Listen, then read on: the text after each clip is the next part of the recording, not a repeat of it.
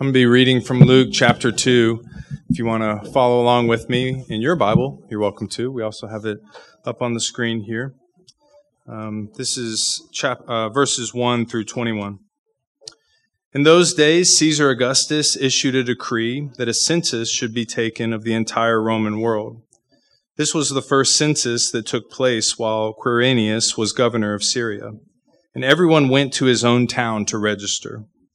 So Joseph also went up from the town of Nazareth in Galilee to Judea, to Bethlehem, the town of David, because he belonged to the house and line of David. He went there to register with Mary, who was pledged to be married to him and was expecting a child. While they were there, the time came for the baby to be born, and she gave birth to her firstborn, a son. She wrapped him in clothes and placed him in a manger, because there was no room for them in the inn. And there were shepherds living out in the fields nearby, keeping watch over their flocks at night. An angel of the Lord appeared to them, and the glory of the Lord shone around them, and they were terrified. But the angel said to them, Do not be afraid. I bring you good news of great joy that will be here for all, or that will be for all people. Today in the town of David, a Savior has been born to you. He is Christ the Lord. This will be a sign to you. You will find a baby wrapped in clothes and lying in a manger. Suddenly, a great company of the heavenly host appeared with the angel, praising God and saying, Glory to God in the highest, and on earth peace to men on whom his favor rests. When the angels had left them and gone into heaven, the shepherds said to one another, Let's go to Bethlehem and see this thing that has happened, which the Lord has told us about. So they hurried off and found Mary and Joseph and the baby, who was lying in the manger. When they had seen him, they spread the word concerning what had been told about this child, and all who heard it were amazed at what the shepherds said to them. But Mary treasured up all these things and pondered them in her heart. The shepherds returned, glorifying and praising God for all the things they had heard and seen, which they, uh, which were just as they had been told. On the eighth day, when it was time to circumcise him, he was named Jesus, the name the angel had given him before he had been conceived. Merry Christmas. Thank you. I'm really happy to be here with all of you and celebrate Jesus and what God did that night. Uh, I have nothing new to say. Nothing that the church hasn't been preaching for the last 2,000 years. No fresh insight into what happened the night that our Savior was born, but that's okay. I, um, I've been singing a lot of the Itsy Bitsy Spider lately. And, uh, I don't even know where my brain pulled that out of the recesses of my memory, but have you just, I mean, I don't know the last time is that you thought about that song deeply, but it's got a nice little meaning. The Itsy Bitsy Spider went out the water spout. Down came the rain, washed the spider out. Out came the sun, dried up all the rain, and the itsy bitsy spider went up the spout again. It's about perseverance. It's about the sun's gonna come out. It might be raining today, it might be hard today, but the sun is coming out and you're gonna climb back up that water spout. So, just like the itsy bitsy spider, uh, this is a story we have all heard a thousand times. We've heard it, if you've been alive 65 years, you've probably heard it 70 times. But as we get older, our understanding of the stories which we've heard ought to deepen.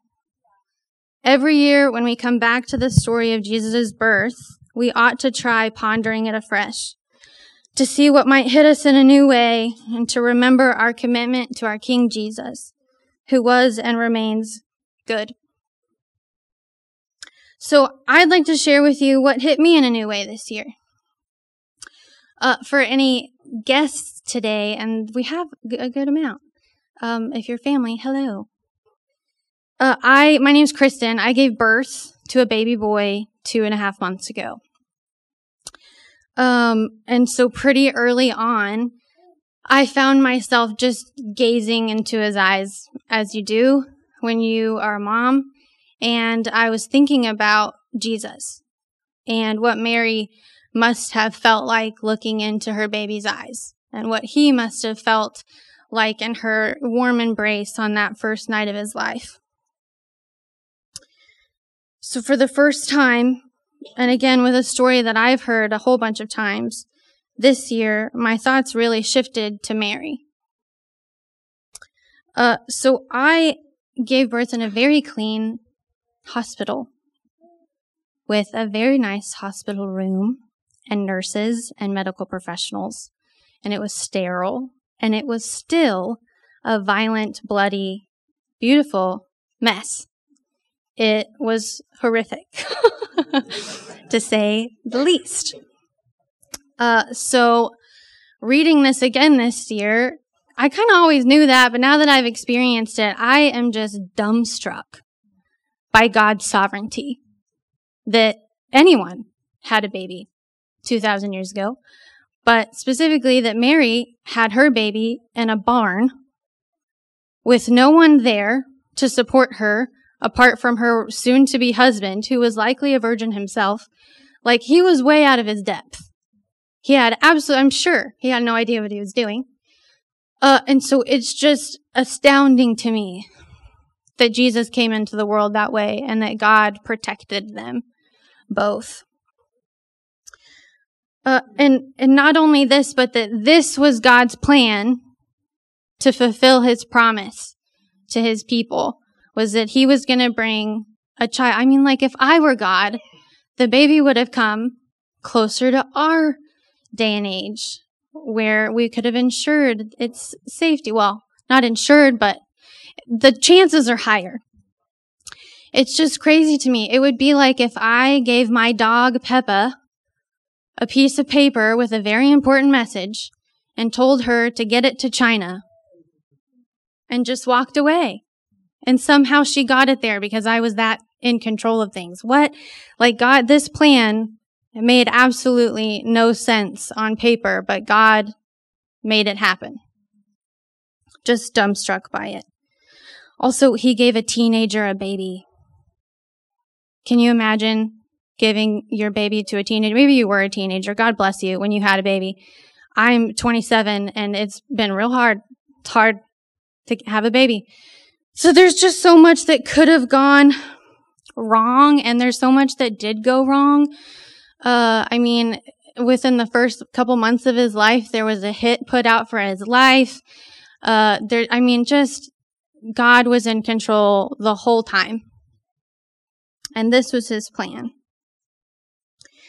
And so I don't think that you need to be a mom to empathize with Mary or imagine what it must have felt like to have been her. Um, but I'm going to invite you all to do that with me tonight. Because this year, I find myself asking a whole new set of questions. What was it about her that caused God to favor her? What was it about Joseph? Was it just his lineage that he came from the line of David and that was the prophecy? Or was there something else? What was it about the shepherds that caused God to reveal the truth to them that night? about the Magi who weren't in the Luke's version of this story, but they are in Matthew's. And now I know that this story isn't about Mary or Joseph or the shepherds. It's about Jesus. And I'm with you on that. Jesus is the beginning and the end of all things. He is the Alpha and the Omega. King forever. And so in no way do I intend to take away from the true focus of this story by spending a few minutes thinking about the people that our Lord spent his first night on earth with. But rather, I want to join God in honoring the people who God has chosen to honor and to ask him sincerely, what was it about them that caused God to pick them? And what does that reveal about his heart? So again, I'm going to be really quick and just, I'm going to talk about Joseph, Mary, and the shepherds. So Joseph, from this story, it starts off with um, him taking his fiance. They weren't married yet, and remember, he's a very he, his he's Jew. He's a Jew. He's Jew. He's a Jew, and so he is. The culture, the people around him, are very religious, and he was engaged to a pregnant woman. So he looked like a fool he looked like an utter fool. He was a cuckold as Shakespeare would say, before he was even married. But he had faith because he knew what God had promised and he believed her. Uh, would you stand by Jesus if it made you look like a fool like that? Joseph had faith. Mary, I think, had perspective.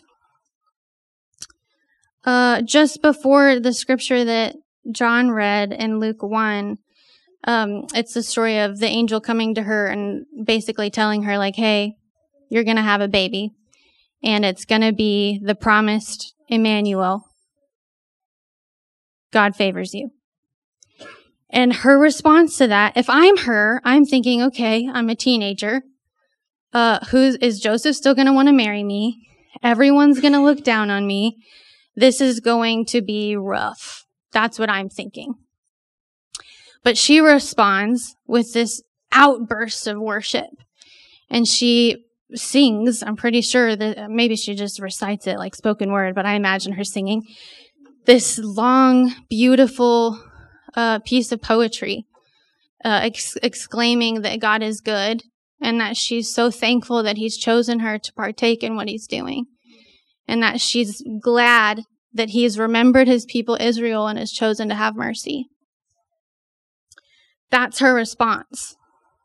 And then in the scripture that John just read, she says that, um, or well, he says that she treasured up all these things in her heart. That night, she wasn't thinking about being in a barn instead of in a place where normal women would have given birth. She wasn't thinking about no one having room for her at the end. She wasn't thinking about all the things that she didn't have. She was thinking about the thing that God gave her. She had perspective. She was wrapped up in the grand story of what God was doing and humbled to be a part of it. So do you treasure the good news in your heart? Jesus came. She treasured it. She knew what that meant. Is this story as precious to you? Is it as near and dear to your heart? And lastly, the shepherd's response. Uh, the scripture says that after the angels appeared to them, so there it's it's nighttime. The Lord was born, and then an angel appears to them and says, "Hey, God just did something huge." And then right after the angel appears, then the whole heavenly host, whatever that means, I picture a big chorus of angels, start singing praise to God before their very eyes while they're tending to their sheep in a field, minding their own business. And their response to what they've been told is to hurry and to go look and see for themselves whether or not that was true. And they found that that was true. And so they went and told everybody that they could find in the middle of the night that God had just done a new, amazing, wonderful thing, that the Messiah was here. And then they went back and continued to worship and praise God because he didn't lie. So I think that something that they all have in common is that they knew what they were waiting for. They knew the scriptures well. They were waiting for the Messiah. And then when they were told that he had come, they had faith. They had an open heart to what God was doing. I love that that is Christmas themed. Incredible. I am going to make all of my ringtones applicable to the season now. okay. So, something they all had in common, they knew the scriptures well. And when the time came for the scriptures to be fulfilled, they had faith. They were open to be used by God. In a way, I don't think that there was anything particularly special about them other than that they were willing and they were ready. Are we willing? Are we ready? We're, we're on the front side of a promise too. He's coming back. Are we willing? Are we ready? And what, what is there, what is God picking them reveal about his character? I think on paper, if you looked at Joseph, you would see a fool. If you looked at Mary, you would see a liar and a promiscuous woman at best. If you looked at the shepherds, you would see people working a lowly job. Uh, it wasn't highly favored. In the middle of a shepherd doing something or field that no one else wanted to do. But what did God see? I think that he saw willingness and readiness. But God chose the foolish things of the world to shame the wise. God chose the weak things of the world to shame the strong. God chose the lowly things of this world and the despised things and the things that are not to nullify the things that are, so that no one may boast before him. It is because of him that you are in Christ Jesus, who is who became for us wisdom from God, that is our righteousness, holiness, and redemption. Therefore, as it is written, let the one who boasts boast in the Lord. People see what's on the outside and God sees what's on the heart. So this Christmas, what does God see when he looks at you? Are you willing and are you ready? And you don't need to be perfect. I don't think that they were, but are you willing? And are you ready? And so as a final thing, as Austin walks up towards the microphone, hello, Austin. I just want to encourage you all that if you're feeling inadequate and like the, the heart that you have to offer God tonight isn't doing well, uh, maybe you haven't talked to him in a while. Maybe there's a, a sin that's hidden in your life. Maybe you're doing everything. You're reading the Bible constantly and you just still don't feel good enough. Rest assured you're not. And that's okay. Because God loves you and He paid the price for that. And so I just want to encourage you this Christmas to bring Him what you have. Be willing, be ready. So I'm going to pray and then Austin is going to explain the candles. So God, we love you. We're thankful for you. Um, Jesus, you changed everything and we get to live in all of the fruit of that. And it tastes so sweet, God. So, Jesus, we ask that you give us the courage to bring what we have to help us to be willing and ready. God, we thank you that you see what's on the inside. Uh, we hope that you're honored tonight. Amen.